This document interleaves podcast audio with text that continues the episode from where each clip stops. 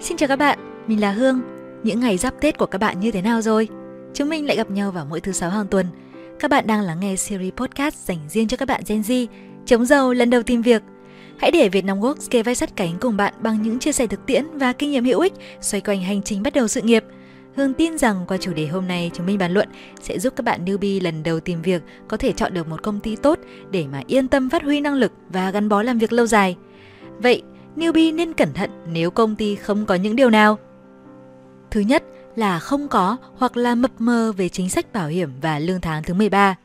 Mình có nhỏ em mới ra trường đi làm khoe với mình là công ty nó không phải bắt đóng bảo hiểm. Em ấy bảo không phải đóng bảo hiểm thì em được nhận lương đầy đủ. Mà bảo hiểm chắc cũng không quan trọng lắm nên là đóng cũng không sao. Với lại đóng cũng được có chút tiền thôi à. Lúc đó thì mình mới giải thích cho em hiểu là chính sách bảo hiểm khá là quan trọng. Nó giúp đảm bảo lợi ích của người lao động khi xảy ra rủi ro trong quá trình làm việc, như là ốm đau này, thai sản hay là chẳng may tử tuất. Chưa kể, mức đóng bảo hiểm xã hội bắt buộc mới nhất năm hai không hai ba quy định người lao động đóng mười phẩy năm phần trăm, còn công ty đóng đến hai mươi mốt phẩy năm phần trăm. Nên đây là quyền lợi cơ bản mà em được nhận khi đi làm. Sau khi nghe mình giải thích, thì em ấy cũng đã quyết định đi tìm công ty khác tốt hơn, có chính sách bảo hiểm rõ ràng hơn để làm việc. Bên cạnh chính sách bảo hiểm thì lương tháng mười ba cũng là vấn đề các bạn nên cân nhắc khi mà chọn công ty. Tuy không bắt buộc nhưng mà lương tháng thứ mười ba là một điểm cộng để đánh giá công ty các bạn ạ. Tại nếu công ty có lương tháng mười ba cho nhân viên thì chứng tỏ là tình hình tài chính của công ty khá tốt. Đó có thể là một công ty lớn, một công ty có thâm niên hoạt động lâu năm hoặc là một công ty có tình hình kinh doanh đang phát triển tốt. Đặc biệt, có lương tháng thứ mười ba chứng tỏ công ty ấy có chính sách đãi ngộ nhân viên tốt nên đây là môi trường làm việc bạn có thể gắn bó lâu dài được. Điều thứ hai nên cân nhắc khi tìm việc đó là lộ trình phát triển công việc các bạn nhé. Một công ty có lộ trình phát triển và thăng tiến rõ ràng sẽ giúp bạn phát huy tối đa năng lực và tạo nhiều cơ hội tốt trong sự nghiệp của bản thân. Chẳng hạn, bạn đang phỏng vấn ứng tuyển vị trí kế toán, hãy hỏi người phỏng vấn xem lộ trình phát triển công việc kế toán của bạn như thế nào.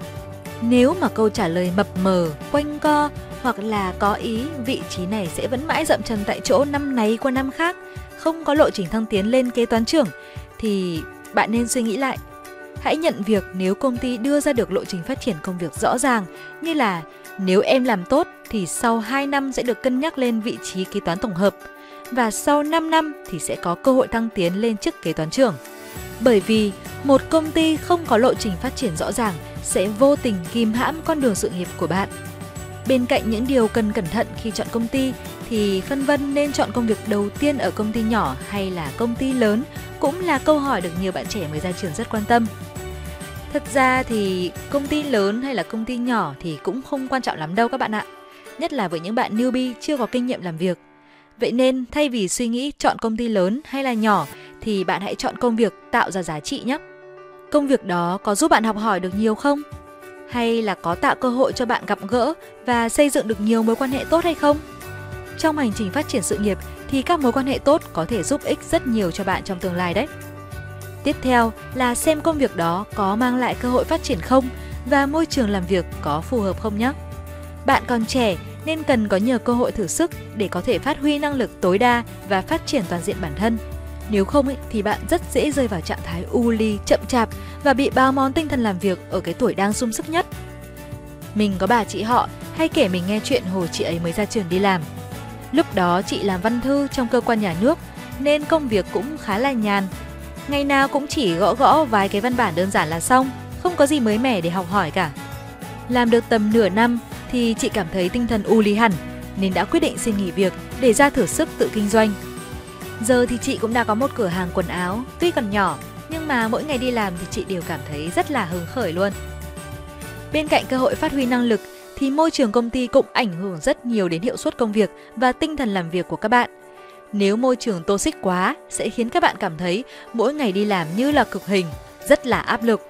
Vậy nên, thay vì chọn công ty lớn mà đồng nghiệp đấu đá lẫn nhau thì nên chọn công ty nhỏ mà mọi người thân thiện và hỗ trợ nhau cùng phát triển trong công việc bạn nhé.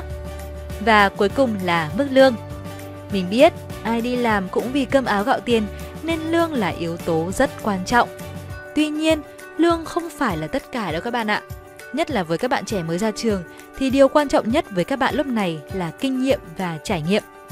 Thay vì chỉ chăm chăm vào mức lương để chọn việc, bạn nên quan tâm xem công việc ấy có giúp bạn học hỏi được nhiều điều hay không, có tạo cơ hội cho bạn trải nghiệm được nhiều điều mới không. Khi đã trau dồi kiến thức và kinh nghiệm thì mức lương của bạn cũng sẽ tăng dần theo thu nhập. Hy vọng những chia sẻ trong số podcast hôm nay sẽ hữu ích với các bạn, nhất là với những bạn trẻ mới ra trường. Chúc các bạn sớm chọn được một công ty tốt để có thể phát huy năng lực tối đa và gắn bó làm việc lâu dài nhé. Cảm ơn các bạn đã lắng nghe. Tạm biệt và hẹn gặp lại các bạn trong các số podcast tiếp theo.